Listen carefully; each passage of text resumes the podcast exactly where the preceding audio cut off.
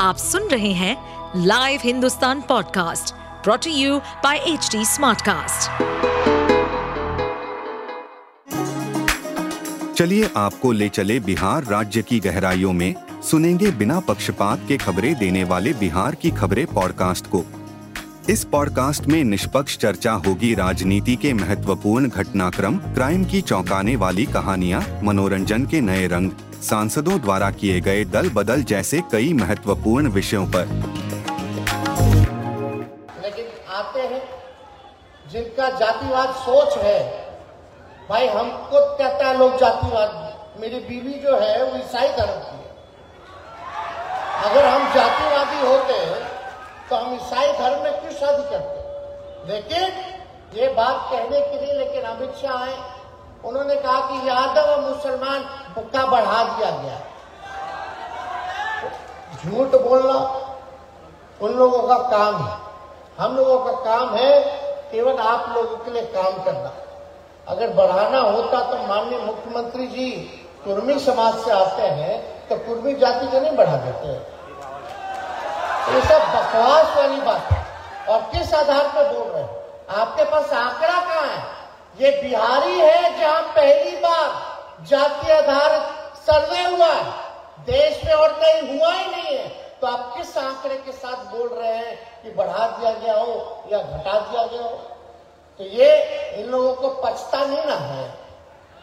काम, इन लोगों को कोई काम तो है नहीं। दिन रात आएँगे इंटरमीडिएट वाला को बारहवीं का भी पढ़ाई करवा देंगे। शाह जी तो बोले थे ना, बारहवीं के बाद इंटरमीडिएट भी करा दे तो जितना बुद्धि होगा, उतना ही ना ज्ञान। बांटेंगे भाई। तो ज़्यादा कुछ हमको कहना नहीं। लेकिन हम लोग, सब लोग ने ये निर्णय लिया कैबिनेट ने जब आबादी बढ़ी है जिसकी, उसको उसी हिसाब से हिस्सेदारी मिलनी चाहिए। और एक ऐतिहासिक काम हुआ। पिछड़ों का, अति पिछड़ों का, दलितों का और शेड्यूल ट्राइब का हम लोगों ने आरक्षण को बढ़ाने का काम किया। तो आरक्षण लगभग जो है पहले 50 था, अब उसको पैंसठ फ़ीसदी कर दिया गया और 10 प्रतिशत सामान्य वर्ग का जैसे था, वो वैसे यानी 75 परसेंट। देश में बिहार ऐसा राज्य है जहाँ इस काम को करके दिखाने का काम किया। इसमें क्या फ़ायदा होगा? आप लोगों को जितने एजुकेशनल इंस्टीट्यूशंस थे, वहाँ लाभ होगा उन गरीब परिवारों को।